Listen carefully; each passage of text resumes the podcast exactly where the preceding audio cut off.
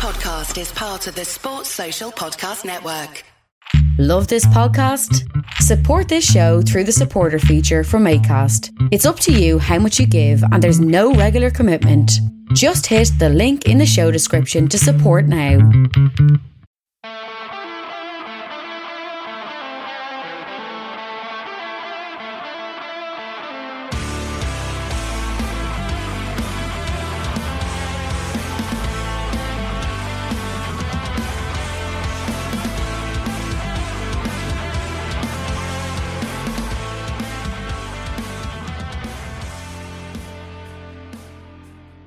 What's good, boys and girls? Welcome to the Two Footed Podcast.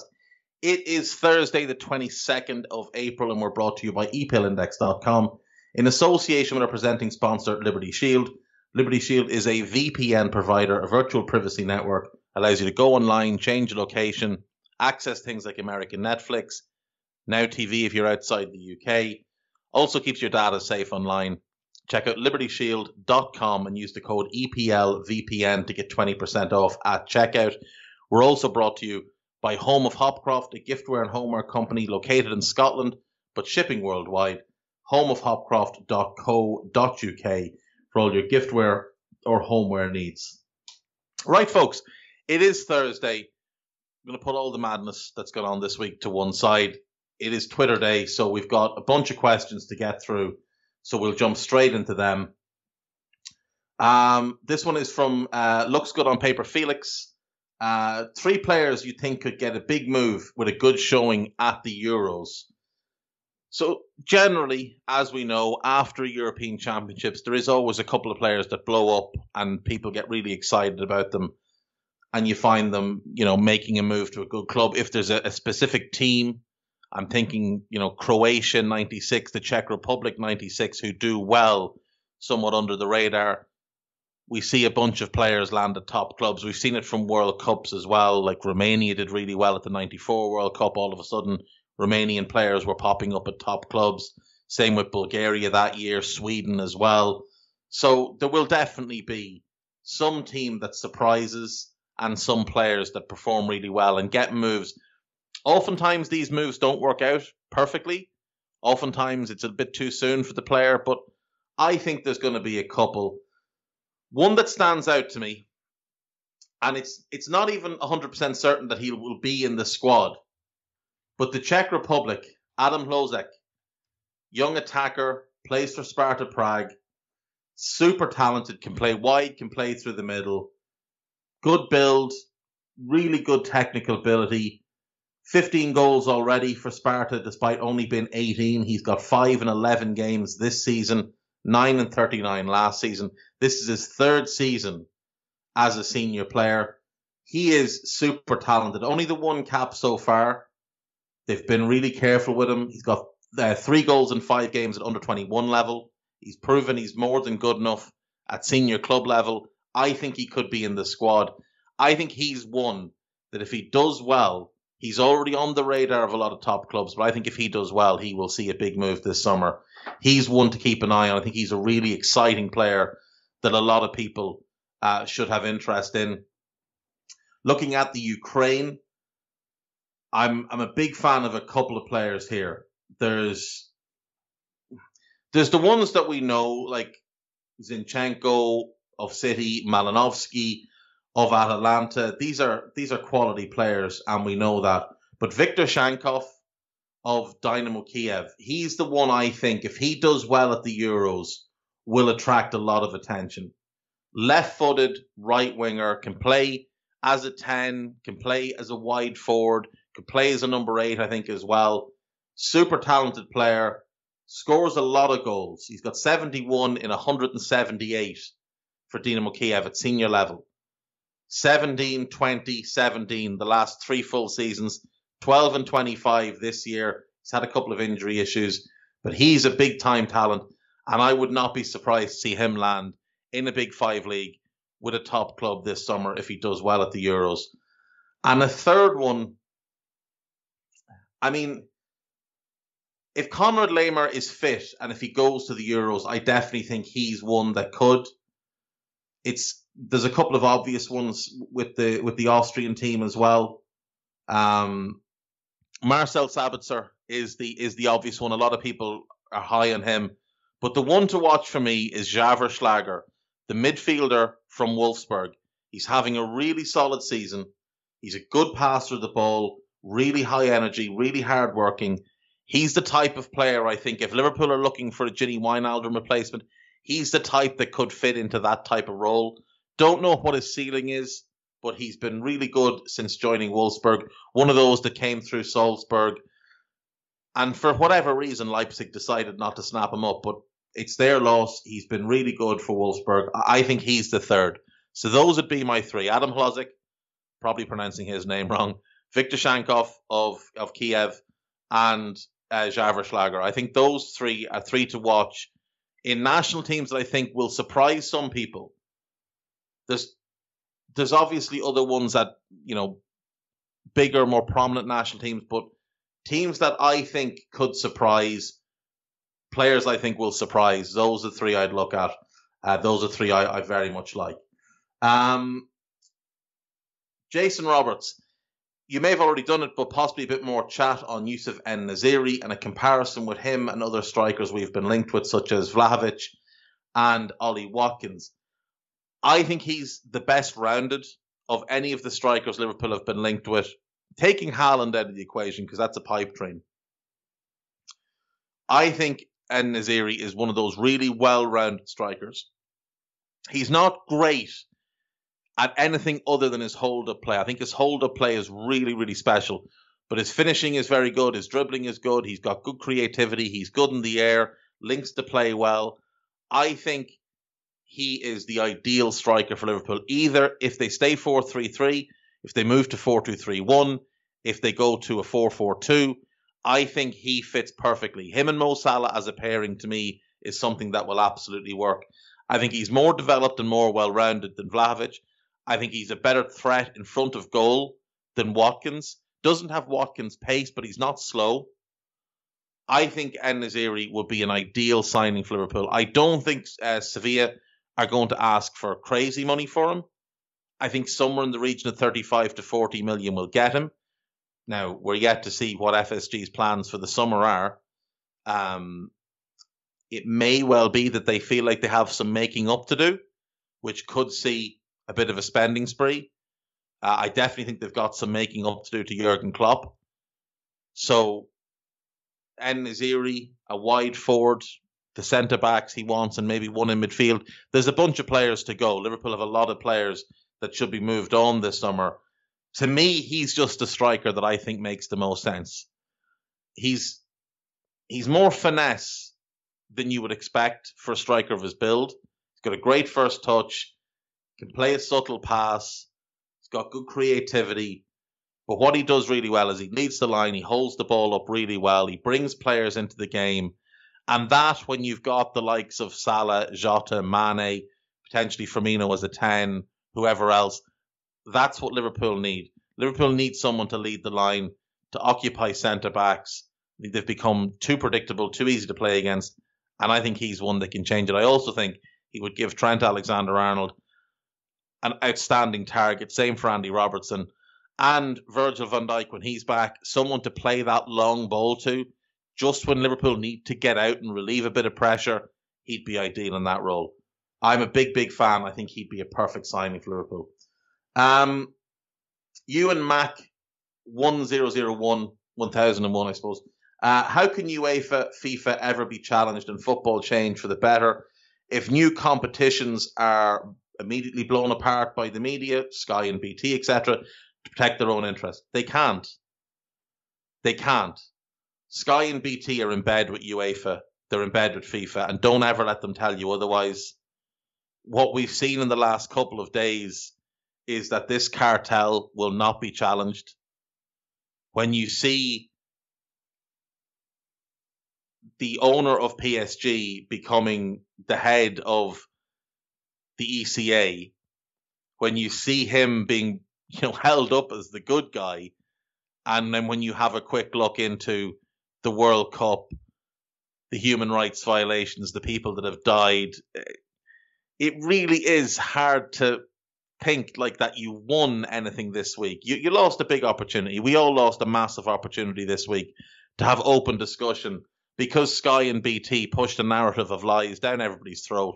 They took a page out of the Leave handbook and forced it upon everybody to remain.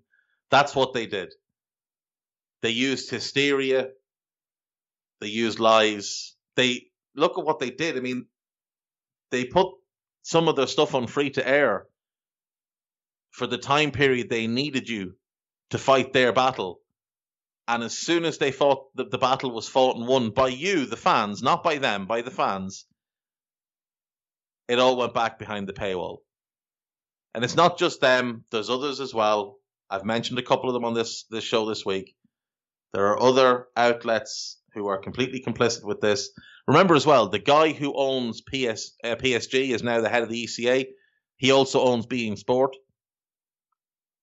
He's got a vested interest in the Champions League from that angle as well.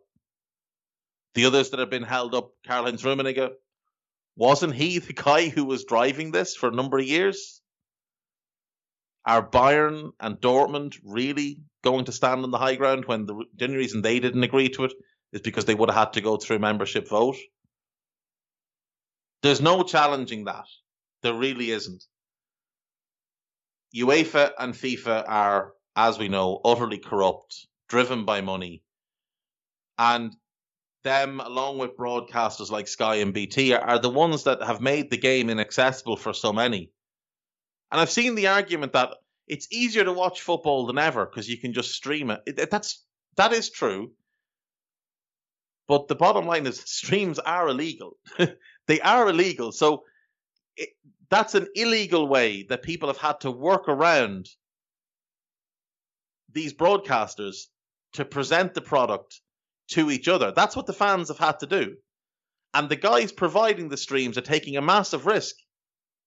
If you see what's happened to some streamers in the USA who've streamed NFL, who've streamed UFC, and they've ended up getting massive fines, they've ended up having to go through court cases. That's the same people who are providing these streams for football are taking that same risk. So don't tell me football's more accessible. It's not, unless you break the law. They've made it a closed shop. It has been a closed shop for years. And when anybody threatened them, they got on the high horse, they used their power, they manipulated, they lied. And we're back at square one where everything's the same except a little bit worse because the Champions League reforms are awful.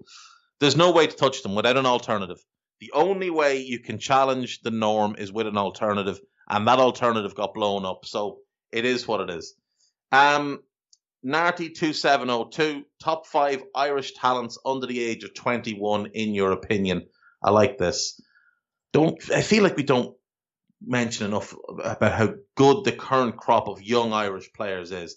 So number one on my list is Jason Knight, Derby County midfielder. I think he has everything to his game. Can play as a holding midfielder, a box to box midfielder, but he's good enough on the ball to play a little bit more advanced as well. Very, very talented, has proper gnarl about him, has a proper chip on his shoulder. I really like him. I think he's going to play for a top club. He's someone I enjoy watching. And I think if Derby are still having financial problems come summer, I think a Premier League club will come in and take him off the hands. He'd be a really nice fit at Leeds. He'd be a really nice fit under Bielsa. Now, whether Derby would deal with Leeds, I don't know. But you know, Lampard's not there, so there's nobody crying anymore. Um, I do like Jason Molumby, currently on loan at Preston from Brighton, another neat and tidy midfielder, good player. Brighton don't seem to know how to use him. I think he's a bit better when you play him further forward, get him more involved in the build-up play. Really good recycler of the ball. He's another one I do like. So those two would be high on the list. Troy Parrott is obviously sort of the one in terms of goal scorers. Um, on loan at Ipswich from Spurs.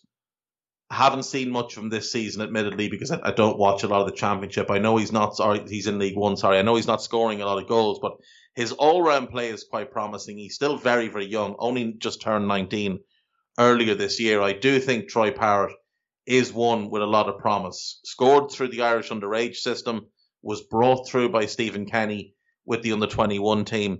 I think he's one that'll be around for a long time. I, I am keen. Uh, I do like Mark Travers, the goalkeeper from Bournemouth. Now, I want to see him get that Bournemouth number one slot. He's um he's only played once this season for Bournemouth in the league, twice in all competitions. Still very raw. He's been on loan a couple of times. I'd like to see him go on loan next season and get 25, 35 starts, get a lot of football under his belt, and start to develop. He's only 21, so he's a baby for a goalkeeper, but he's 6'3, he's got a good frame, he's agile, he's athletic, good reflexes. He's a goalkeeper I like. He's one I think will do well. I, I do like the other keeper as well, Gavin Bazunu, who's loan at Rochdale from Man City, but I think Travers is slightly better. I think he's got a bigger frame, a little bit more advanced. Now, he is two years older, so, you know, that needs to be taken into account as well. The final one then is one that may not be all that well known to a lot of people, but Sean McAvoy is a young right back who plays for Bray Wanderers in the League of in League of Ireland. Really, really talented player. The only reason he's still playing in Ireland is because he wanted to wait till he was finished his leaving cert to move to the UK. He's had offers. I think Portsmouth have a have a have an offer on the table for him. I think that might be where he goes. Very, very talented. Played for the Irish under 17 team against Belgium and did a really, really impressive job going up against Jeremy Doku. Very talented player, can score goals from from fullback. Um, four goals in 15 games last year in the first division here in Ireland, which is the second tier. But um, yeah, I, I think he is one to keep an eye on. Won't be a spectacular player, but I think as like a not to compare him, not that level, but a Branislav Ivanovic type, just a really solid defender who'll add a bit going forward, comfortable on the ball but not explosive. Good defender, very smart kid. He's one to keep an eye on. Uh, a little bit under the radar as well. So they they'd be the five I'd go with. Um, James Eichen asks, um, this was one that was going around actually on social media, and he sent it to me. If you could wish for a player to have gone their entire career without injury, who would that player be and why? So the obvious answer is obviously Ronaldo. Or nine, Il Fenomeno, maybe the greatest number nine we've ever seen. Career destroyed by injuries. Still had a great career, but not what he should have been. His knees exploded just didn't work out to be what he should have been. He would be the obvious one. I think Marco van Basten would be another. Um, obviously retired early, 27. I think he's 28 when he retired. Bad ankle injury after a tackle from Jurgen Kohler. Uh, brilliant all rounder, had everything in his game and could score all kinds of goals. Everybody, if you everybody's seen the goal he scored in the 1988 Euros. If you haven't, YouTube it. YouTube, just YouTube Marco van Basten best goals, and be prepared to be blown away by some of the finishing. It's incredible. Coming closer to home, though, Gazza would be one. Um, I think if Gazza doesn't wreck his knee in that FA Cup final, I think he goes to Serie A and becomes one of the best players in the world.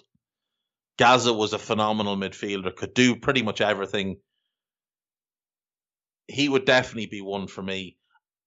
On a similar vein, as great a career as he had, I still think if Roy Keane hadn't torn his ACL, I think Roy Keane would have been even better. People forget how good Roy Keane was pre ACL. People remember the kind of the gnarly fighter, the biter in his you know prime in his later career, where he was more of a stationary holding midfielder. But pr- before the knee injury, Roy Keane was box to box. He was everywhere he was the, the night against Juventus, he was that every week. That's the player he was. And if he hadn't torn his ACL, I, I think he would have been even better. So Keane would be one. Um, looking at Liverpool, I mean, Sturridge is an obvious one for sure. So many bad injuries, uh, just niggles after niggles after niggles. Great, great player, incredible talent but couldn't stay fit. You mentioned Danny Agger, James, as well. Danny Agger would absolutely be there for me. Danny Agger, for me, until Virgil arrived, is the most talented centre back I'd seen play for Liverpool. Hansen was before my time. Danny Agger was just sensational. On the ball, great defender, leader, organizer, tough as nails, but a body that failed him. So Danny Agger will be there. Paul McGrath if he hadn't been born with the worst set of knees that anyone's ever had, Paul McGrath would be in the discussion for the greatest centre back of all time, in my view. Um, I would put Ledley King in the mix of of players. If he hadn't had injuries, he would have been. He's he's already highly rated, but Ledley King was more talented than John Terry or Rio Ferdinand. He's a better defender than either of them, but the injuries just hampered his career. So Ledley King would absolutely be in that mix. So I, I think those would be the ones. Like Ronaldo, if you could just pick anybody for the good of the game, it would have been R9. Um, but McGrath and Keane are, are two I've always just wondered about, and Gazza.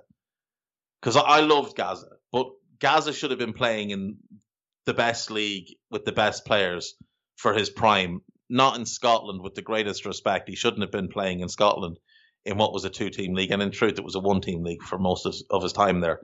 So um, those would be the ones I, would sort of look at. Um, Vinyl Maniac, there's some chatter about Rangers and Celtic joining a reimagined Premier League. Is this a good move? Why and why not? Um, is it a good move? In the long run, it would be for English football. For Scottish football, it, it's it's death though.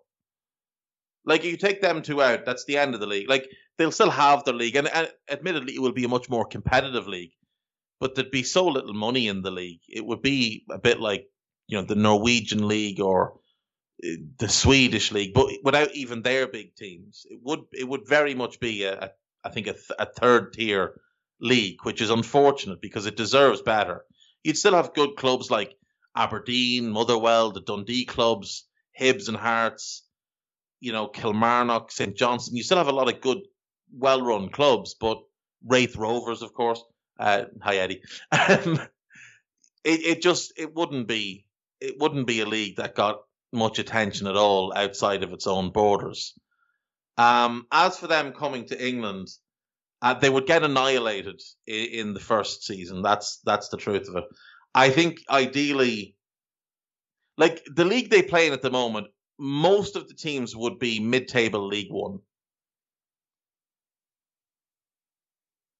So I think if you bring them down, your best bet is stick them in the championship stick them in the championship and let them let them adapt, let them get used to English football. Now they will have enormous fan bases, they will have massive commercial appeal, so they will rise into the Premier League, but they'll do it more naturally than they would if they were just shoehorned straight into the Premier League.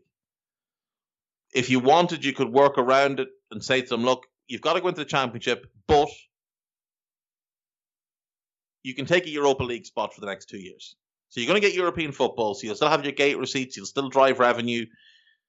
Whatever. You're going to come out of the Scottish League as you know first and second in, in whatever order. So you can take those European places for this year, and next year we will gift you two Europa League spots and just go with it. Um, UEFA would obviously have to sign on for this, of course, but I, I do think in the long run it would be good for English football and for those two clubs. I think there's no question that Celtic would be a big six club. I think they would knock Spurs out of that mix. Rangers don't, I don't believe, have the global appeal that Celtic have. Um, but they're still a big, big club. Like they'd be, they'd be Everton, Villa, Newcastle level. But I think, I think Celtic could be Arsenal level, not quite Liverpool, not United level, but Arsenal level. Uh, hopefully more competent, competently run. it would kill Scottish football though, and that's that's the the hard part to, to kind of work with. It, it, would be the the end of that role. Maybe the best thing is to put Newcastle, Middlesbrough, and Sunderland into the Scottish League. Maybe just bum them all up. But move the border, put it down, make Guy Drinkle Scottish. That's fine. Um, he's not impressed. What uh, what are three moves FSG could do to win the fans back, short of selling to somebody else? Right. There's who do people want them to sell the club to? If somebody can give me one good alternative to FSG, I'd love to hear it.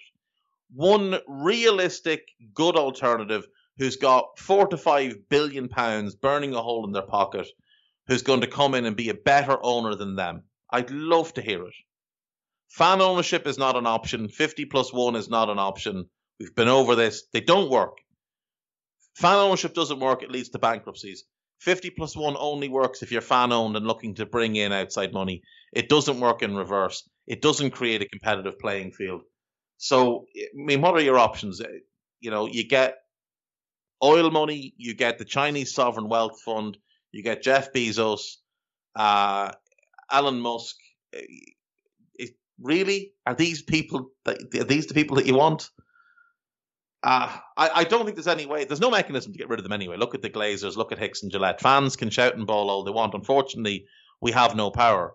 That's just the end of the game. We have no power unless the banks come for them. There's no reason for them to sell the club.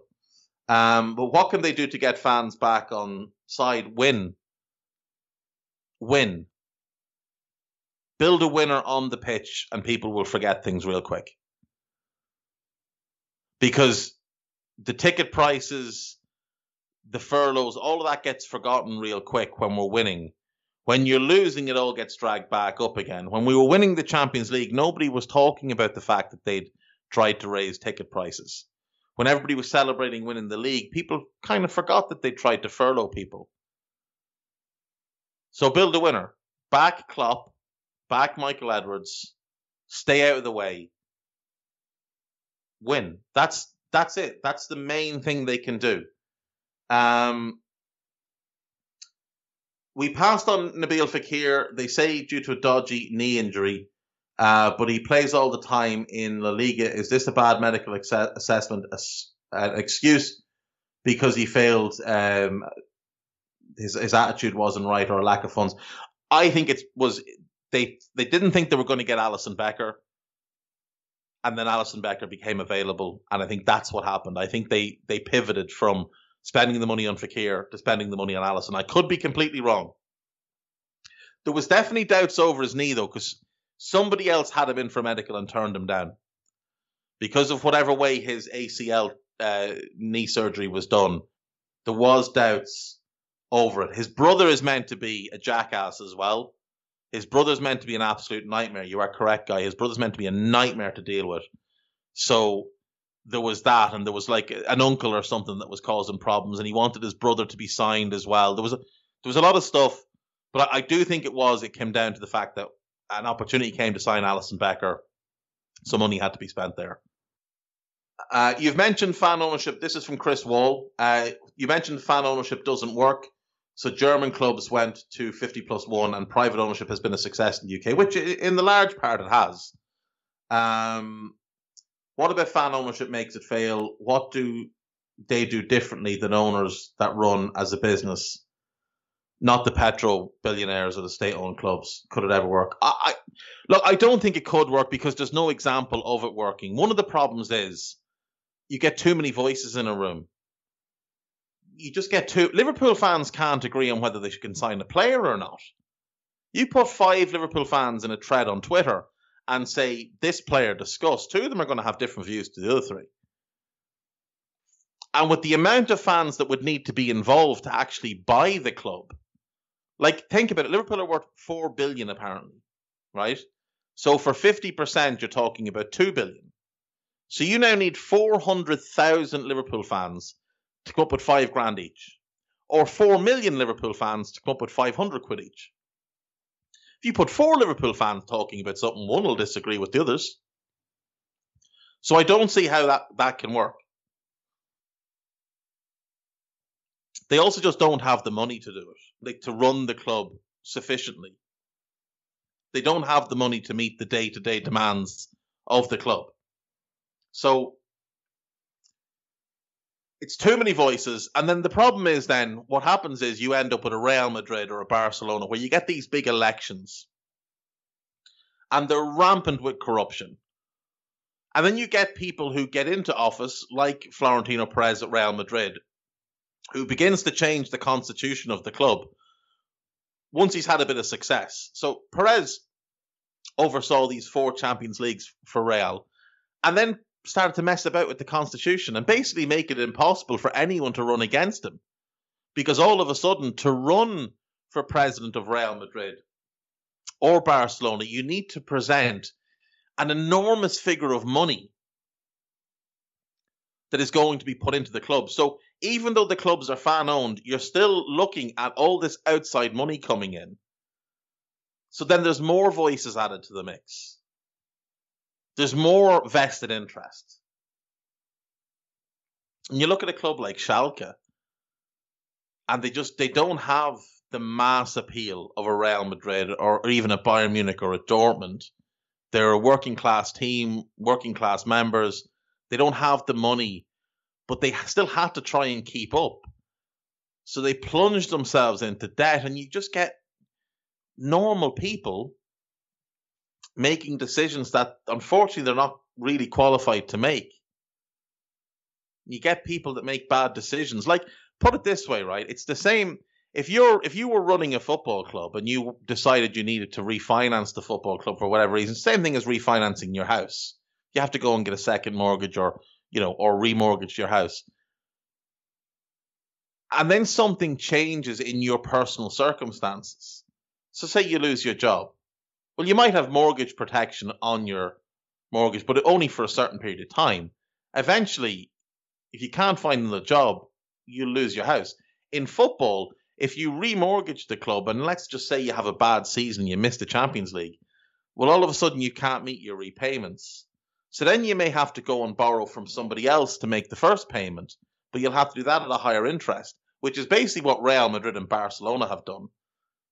They've budgeted on hitting certain targets every year, be it in terms of on field or, or financial, and when they fall below those targets and they miss repayments on loans they've taken out here, there, and everywhere, and because as well you also have the unstoppable demand of fans clamoring for the best players and all the success, you're always being pushed to go further than you than you can actually manage yourself. And when you don't have the income that you expected to have, well then you've got to go and borrow it. And then if you fail to repay that income or that, that loan, well, then you've got to borrow more. And you've got all these kind of vulture funds just hanging around. Michael Dell appears to be a fairly shady character, given how he's loaning to clubs at massive interest rates, taking advantage of clubs that are having bad times. Look at Derby County. I, I just don't think I don't think it will work. I don't see any possible way it will work because there's never been an example of, of fan ownership working. 50 plus one doesn't work because the fans own it. It works because the, the money that gets pumped in. But again, it doesn't work for everybody. And like I said yesterday, the, the only clubs that really have managed to challenge Bayern over the past 23 years Leverkusen, not 50 plus one, Hoffenheim, not 50 plus one, Leipzig, not 50 plus 1. Wolfsburg, not 50 plus 1. Schalke, 100% fan owned, in so much trouble financially at the moment that they may well go to the wall. They may have to sell their stadium. They may have to do all sorts of stuff, sell off all the players, drop back down to restart and come back up. And Dortmund, who almost went bust themselves in the early 2000s. And Liverpool would be Dortmund in this circumstance. United would be Bayern. United would win the league most years. Liverpool would win it the odd year. And everybody else would kind of trail in their wake because it will be based on popularity. The most popular clubs will bring in the most commercial revenue. They will bring in the most, um, the biggest players, the best players. They will cherry pick from other clubs I'm sorry, I just don't see any way it will work. And if anybody, if anybody can show me an example of it working at the highest level, it will work in lower leagues. I think it can work in lower leagues. Look at AFC Wimbledon. I think it can work for them. But like again, they're a little bit of a yo-yo club bouncing between divisions. So it works to an extent at a certain level.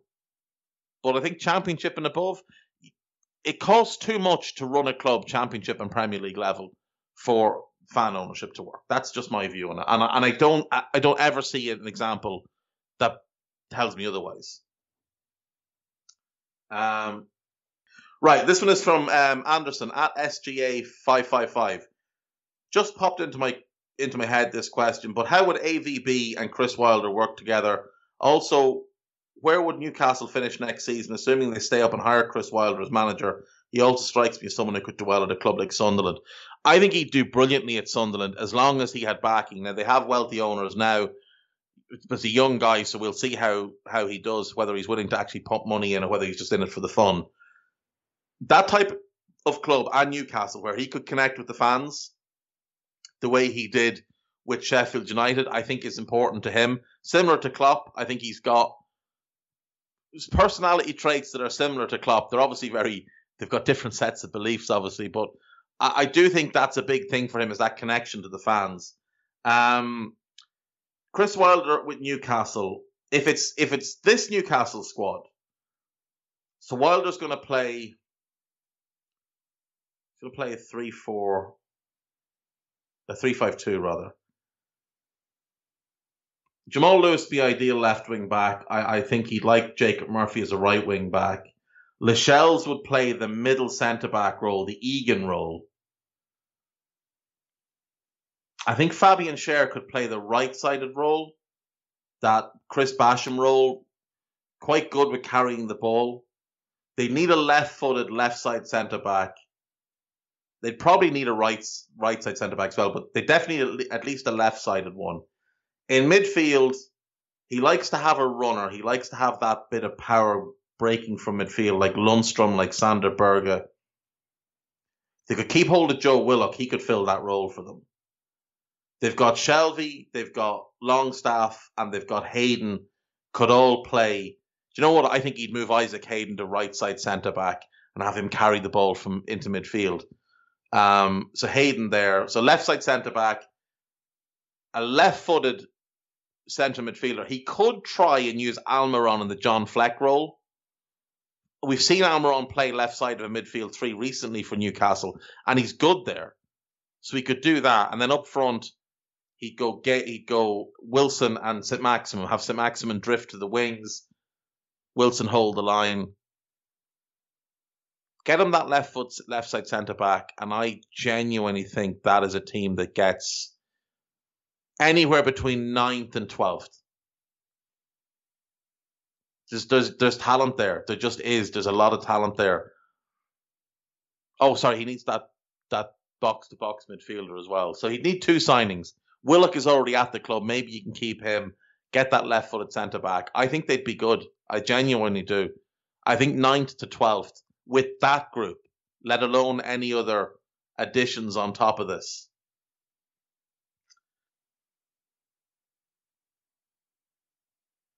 Right, uh, Dave O'Donovan five. Yves Bissouma or Zambo Anguissa? Who is the better of the two in your opinion?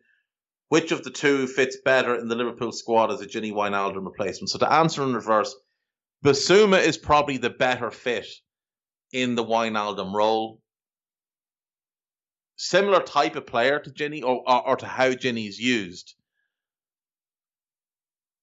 Really good defensively, quite disciplined, good positionally, clever use of the ball, not an expansive passer, but can, when the mood takes him, open things up a little bit.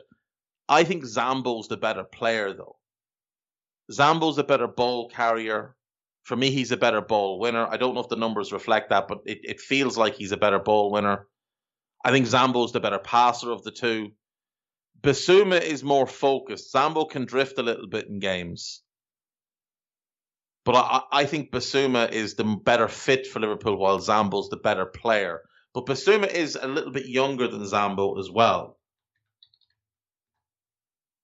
Bissouma is, what is he, 24? 24. He'll be 25 this year. So heading towards his prime.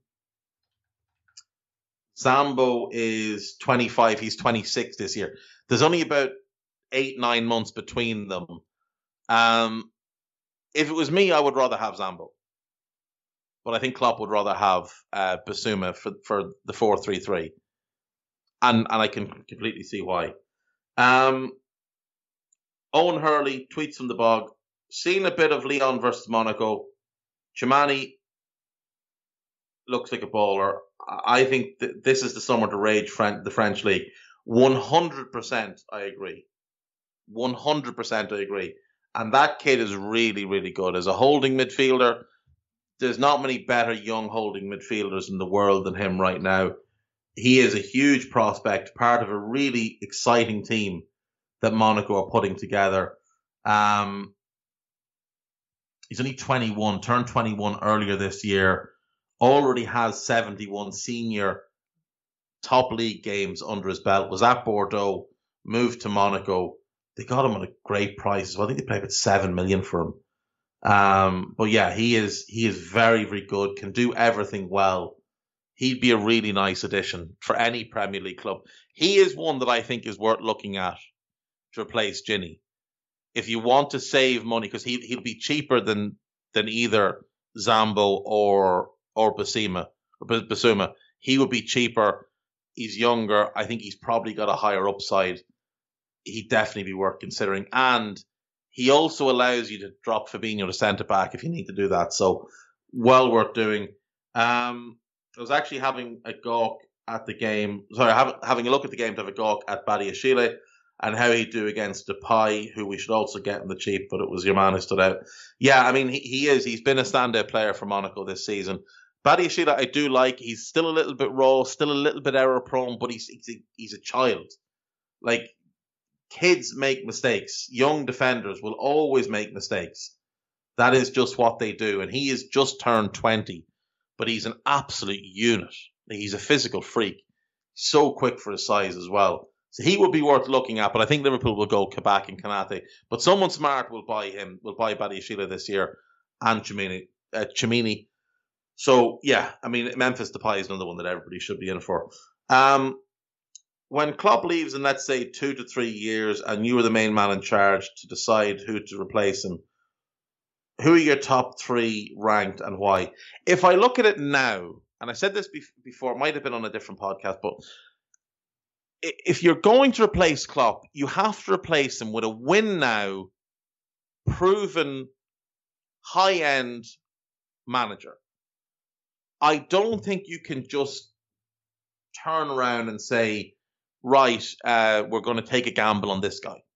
So the ones you're looking at, the likes of Nagelsmann, the like of Marco, Marco Rose, they've got to win at their next job. So Nagelsmann, if he takes that Bayern job, which he'd probably only be there for three to four years, because managers don't tend to stay a long time at Bayern because of the pressure and everything that goes with it. If he goes to Bayern, he's got to win. He's got to win league titles. That's a, that's the minimum requirement there anyway. But he's got to win a Champions League. If Rose goes to Dortmund, which which is is what he's planning to do this summer, he's got to win a league.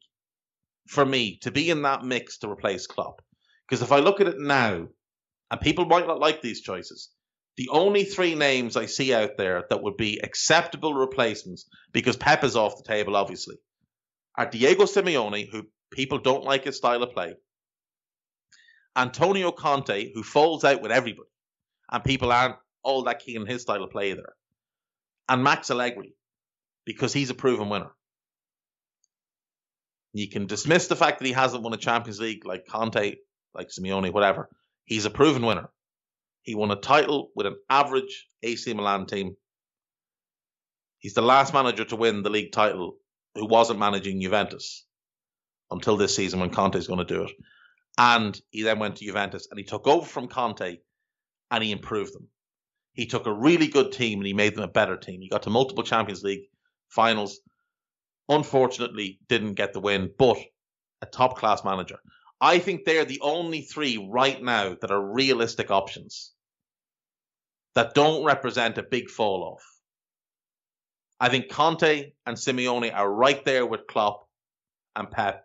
I think that's your kind of the four best in the world. I think Allegri's a little bit below them, but not far enough that it would make much of a difference. The one difference with Allegri to Conte, Klopp, and Simeone is he doesn't have that personality. Conte, you'll either love him or you'll hate him. Klopp is kind of the same. Most people love him, but there are some that, that just really dislike him. And Simeone is the same. They just they have that that force of personality. They create that cult of personality it's what they do. They get buy-in from everybody. In Conte's case, until he falls out with them all. But they're the only three for me. Nobody else right now, at this moment, is worth considering. But like you say, it's two to three years. So we wait and we see who does what over the next couple of years. The man at Sevilla, um, whose name is just escaping my mind. I can I can see his name. I just can't think what it is. He is the potential, the potential guy to take that leap.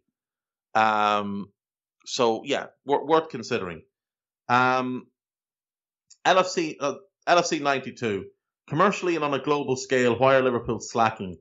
You think it's down to poor management of the brand and catching on catching up on failed opportunities, or what do you think we should do to become a superpower that we should have been? Um, Liverpool's problem commercially is that they let United get such an enormous lead on them that they've been playing catch up.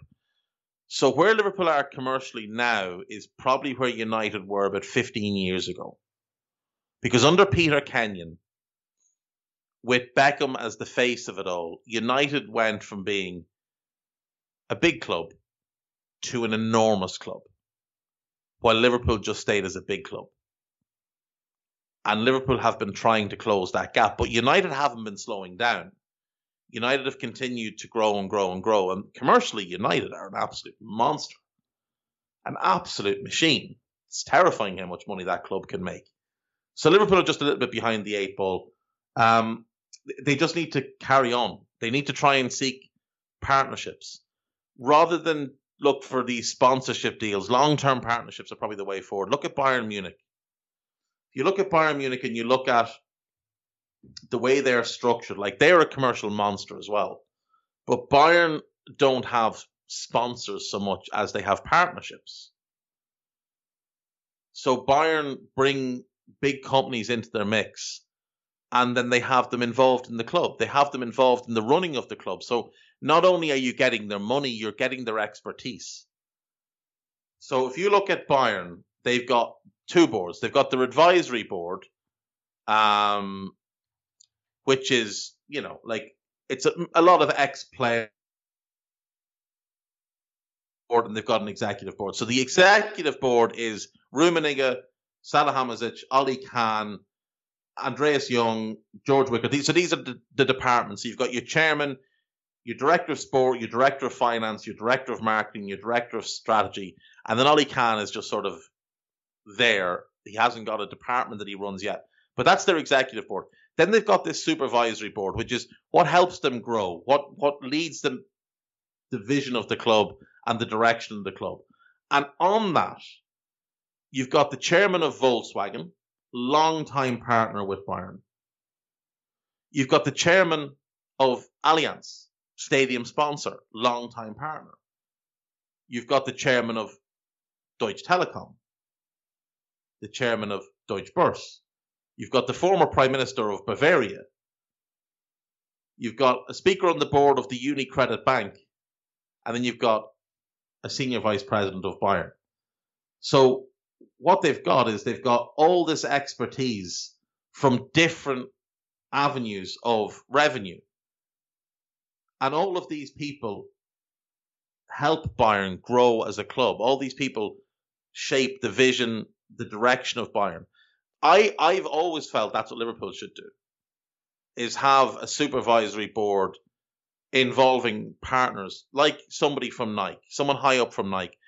I, I always thought that was kind of the good thing with New Balances. I thought it would have been easier to have that partnership with them, but obviously they, they went with Nike because more profit, more prospect for growth.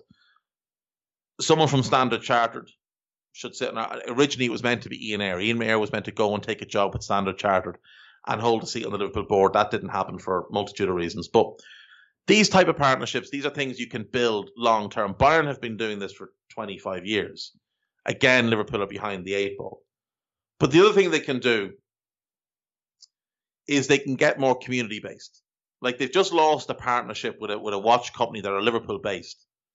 And that's a shame. Look, they can go and get a watch, another watch deal, probably a bigger one, but that was a local deal. And I think they need to connect a little bit more to their local roots again.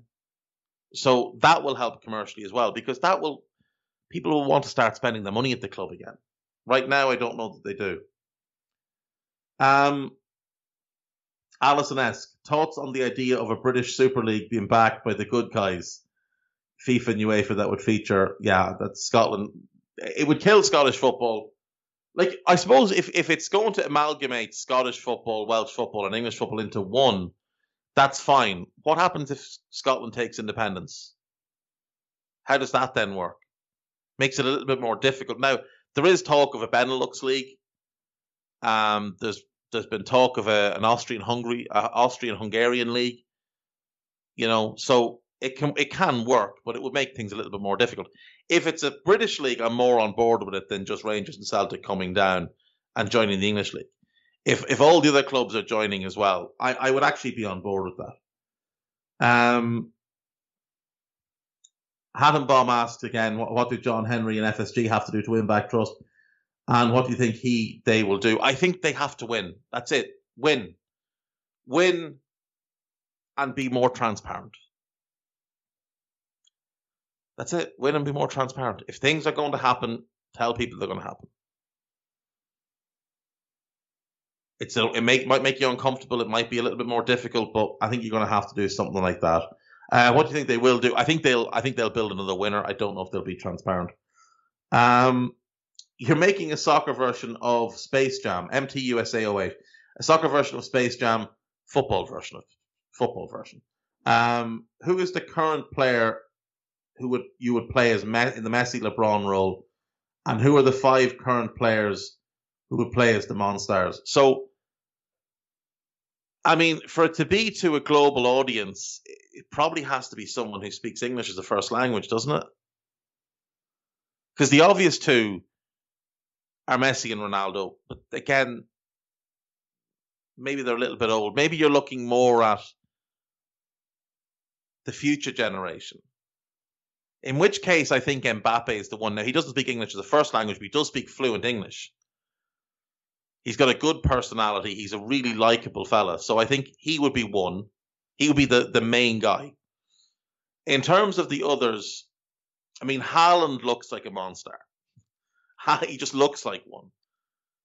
So he'd be one. I think you could put Messi in. Do you remember it wasn't Mug- Muggsy Bogues was like one of the players who had his ability stolen, and it was a smaller monster. Messi could be that guy.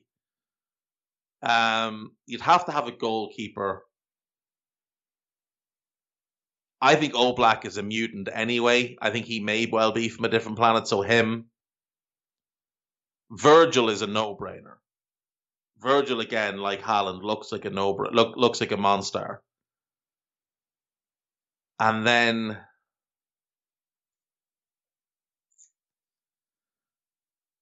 I mean Casemiro, Frenkie de Jong, maybe. Frenkie de Jong could be an interesting one. Frenkie be fun. I'll go with Frenkie. So I'll go Mbappe as the lead, and then on the other side we'll take Haaland, Virgil, Oblak, Messi and Frenkie.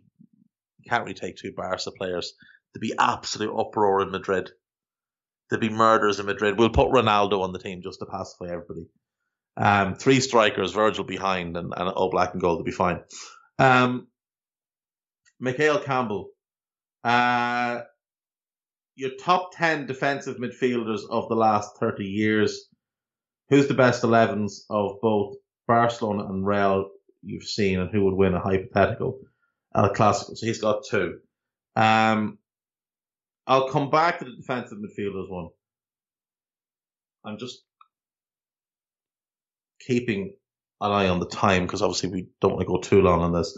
Um, best 11s for for Real and Barca, right?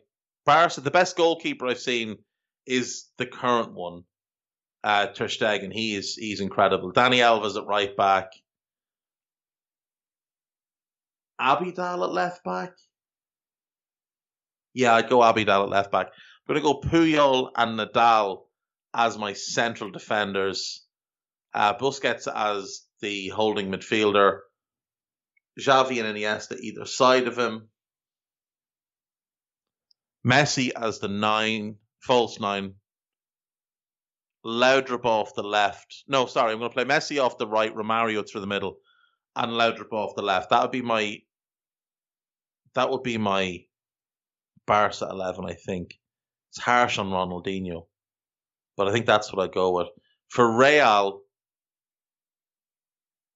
Um, Hierro and Manolo as the centre backs.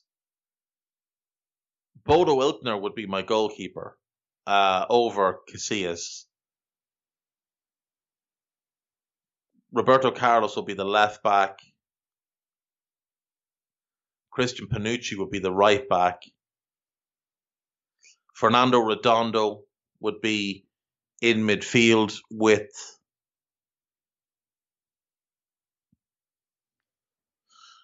with Toni Kroos probably.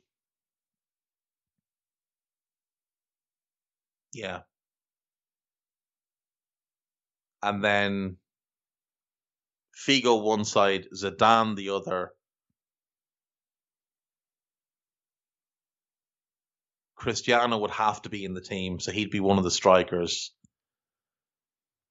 And the other striker, I think I'd go Raul.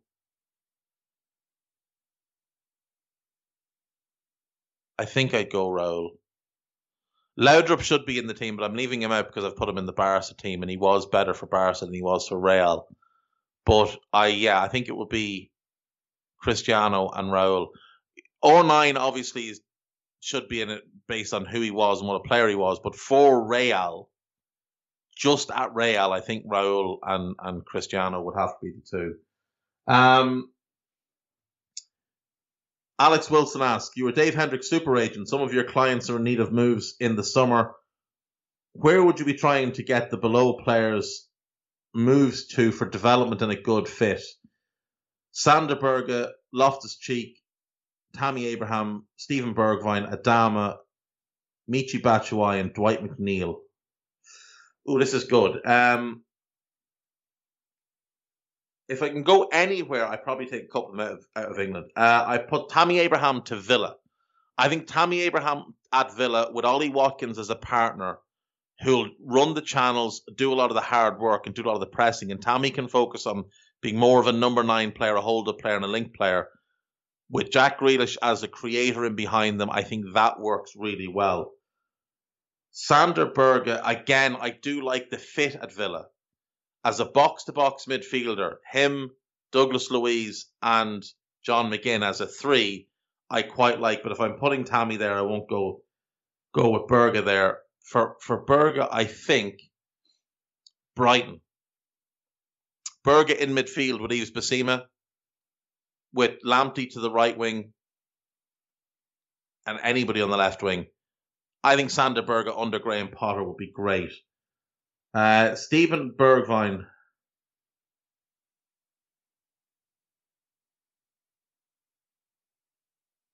As things stand now, I would have sent him to Gladbach to play for Marco Rose. I don't think he makes sense for Dortmund though with Rose there next season because they've already got a bunch of different wingers.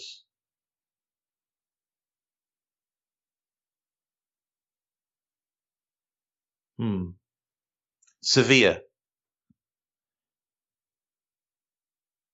Sevilla. Him and Ocampos with En-Nesyri. I do like that as a three. I think you get a bit of everything there. I think he'd work really well at Sevilla. I think he'd explode in Spain as well. Adama, I mean, a Gold's Gym maybe. I, I Adama's a tough one. Like it's it's a specific type of club that could take Adama. I, I was I'd love to see him at Newcastle with Saint Maximin because I'd love to see how annoyed the number nine would get playing with those two. Uh, Michy Batshuayi, back to France. I'd put him on on Lille. Um, him and Jonathan David, I think, is a partnership that would work. Dwight McNeil. I'd play Dwight. I'd put Dwight McNeil at Man City. Now, not if they're going to play the current way of Cancelo moves into midfield and it becomes a back three, because McNeil obviously can't play in a back three. But the old City four three three, where De Bruyne played right of the midfield three, and Sane played left of the front three and they flexed into a 4 4 2. I, I would love Dwight McNeil at left back doing the job that Mendy was bought to do. I think he'd be really good in that regard. As things stand, I'd like to see him at Leicester. Off the right, cutting in field, I think he'd be good. Um, I missed? Ruben Loftus Cheek. Ruben Loftus Cheek is a tough one because he's had a really bad season. Um, Norwich. Norwich. Him, Cantwell, and Emi Buendia as the three behind the one. I'd like to see that. So they would be the ones for me. Um, my surname is Khan too. Will FSG sell after the latest trust breaking exercise? Will they try and appease the fans with making record breaking signings?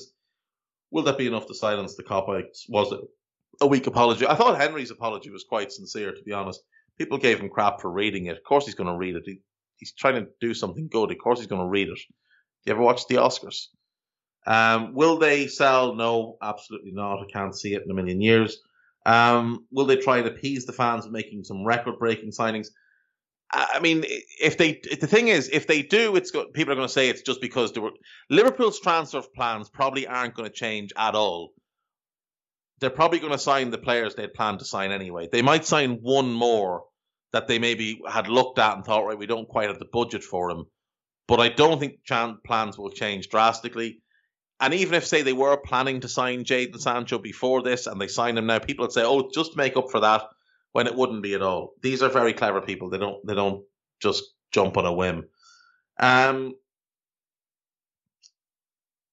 Isaac Gilding, build your all-time eleven of players who are super talented but never achieved their potential. Oh, I, am going to have to do that one another day. I won't have time to do that one today, but I do like that. So Isaac, I will do that. I'll do that next week.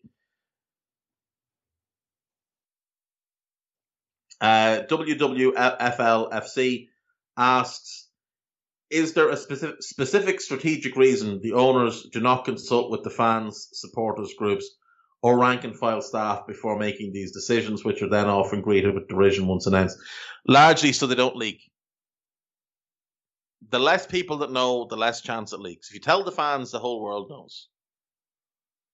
And at the end of the day, the owners view themselves as better positioned to make decisions for the future of the club than fans. And they're not necessarily wrong.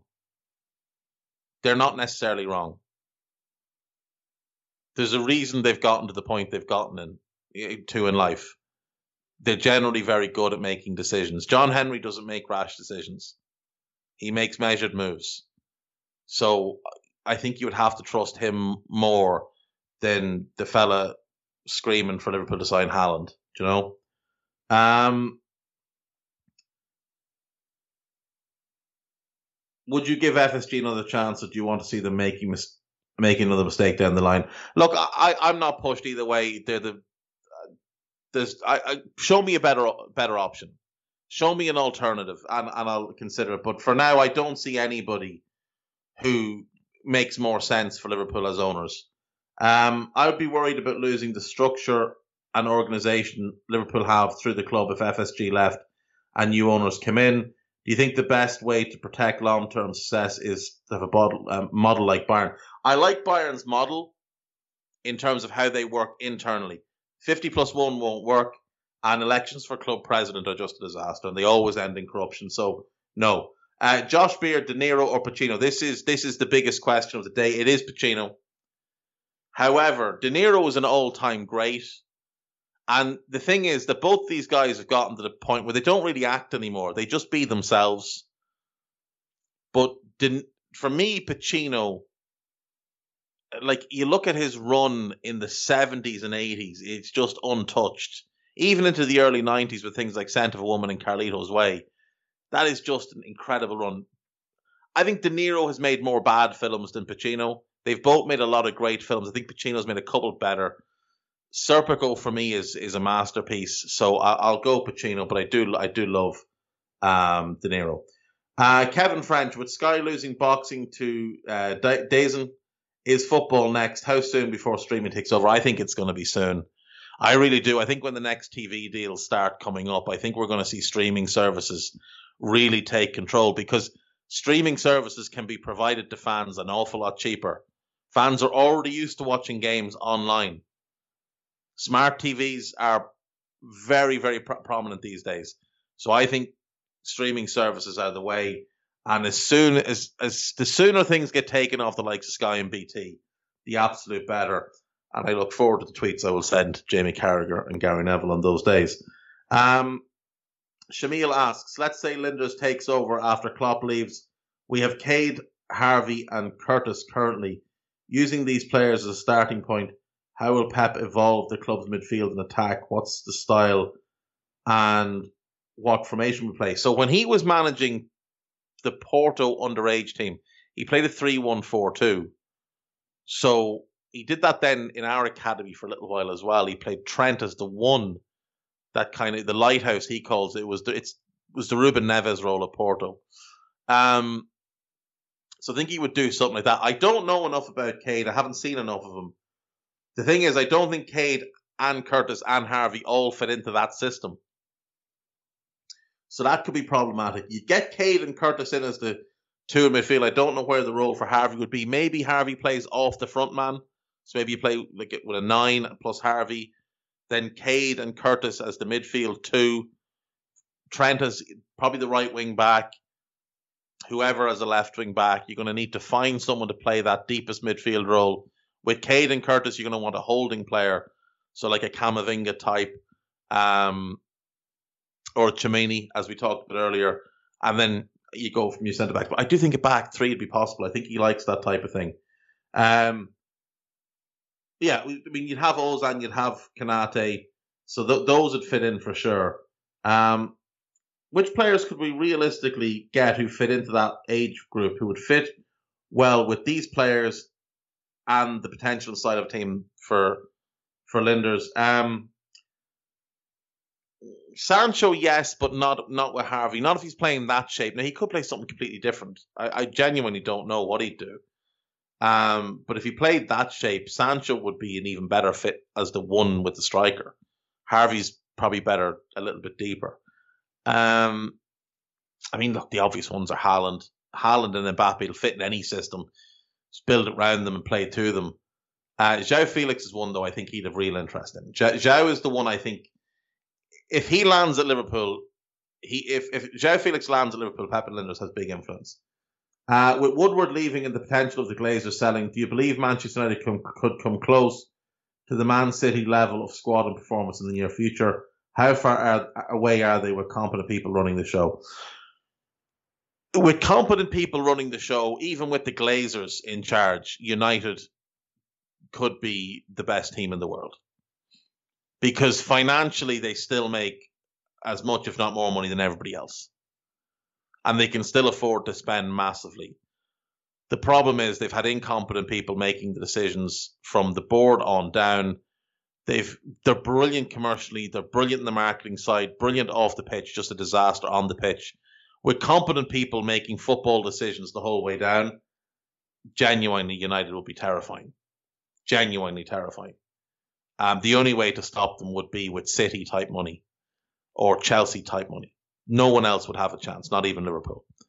So uh, I, I, don't think the Glazers will sell. I don't think they have any intentions of selling. I think they're just posturing. Woodward was leaving anyway. Um, so, so for people that say this, this is the victory, we got rid of Ed Woodward. He was leaving anyway. He's actually staying longer than he planned to. Um, Ahmed asks, Kroos or Modric, who's better across their careers? that's a tough one. Obviously, um, Modric won the Ballon d'Or, which does sort of tip the scale in his favour. But I do think Kroos is the better player now, and I do think he's probably been the better player while they've been together. I would say Toni Kroos has been better. Just, but it is it is slight. It is it's a slight difference between them. They're both incredible players, and they've both had ridiculous careers. Um, right, my top 10 defensive midfielders in the last 30 years. Dieter Eilts, Werder Bremen in Germany. Lothar Matthäus, Bayern, Inter, Germany. Frank Rijkaard, Ajax, AC Milan in Germany. Roy Keane, Manchester United in Ireland. Patrick V. No, yeah, Patrick Vieira, Arsenal, Juventus, Inter, France. Gilberto Silva, or Gilberto Silva, um, Arsenal, Brazil. Dunga,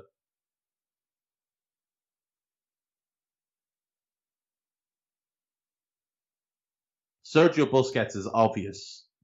Um, Barcelona, Spain, obviously. Um, that's eight.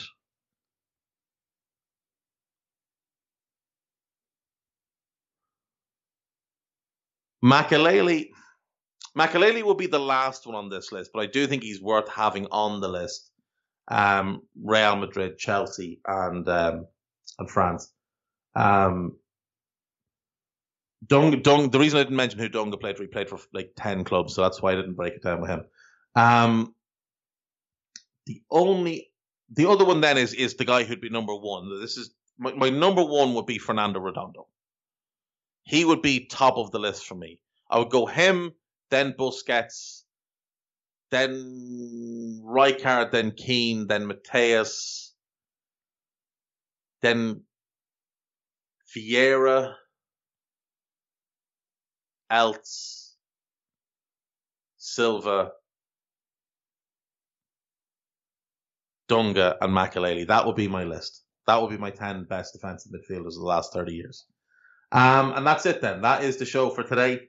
Uh, thank you for everyone, to, to everyone who sent in questions. If I didn't get to them, I'm sorry. Isaac, I will get to that one. That is just going to take a bit of time to think through.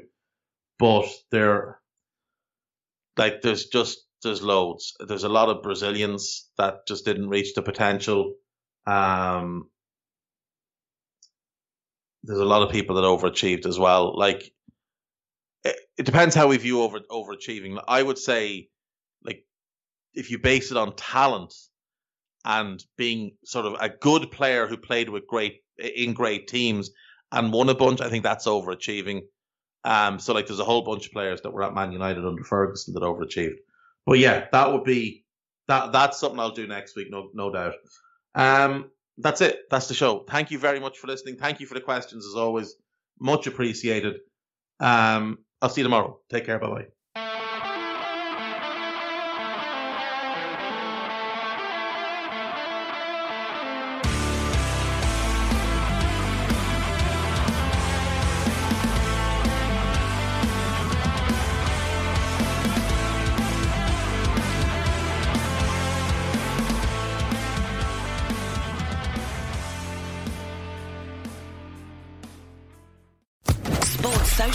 Podcast Network.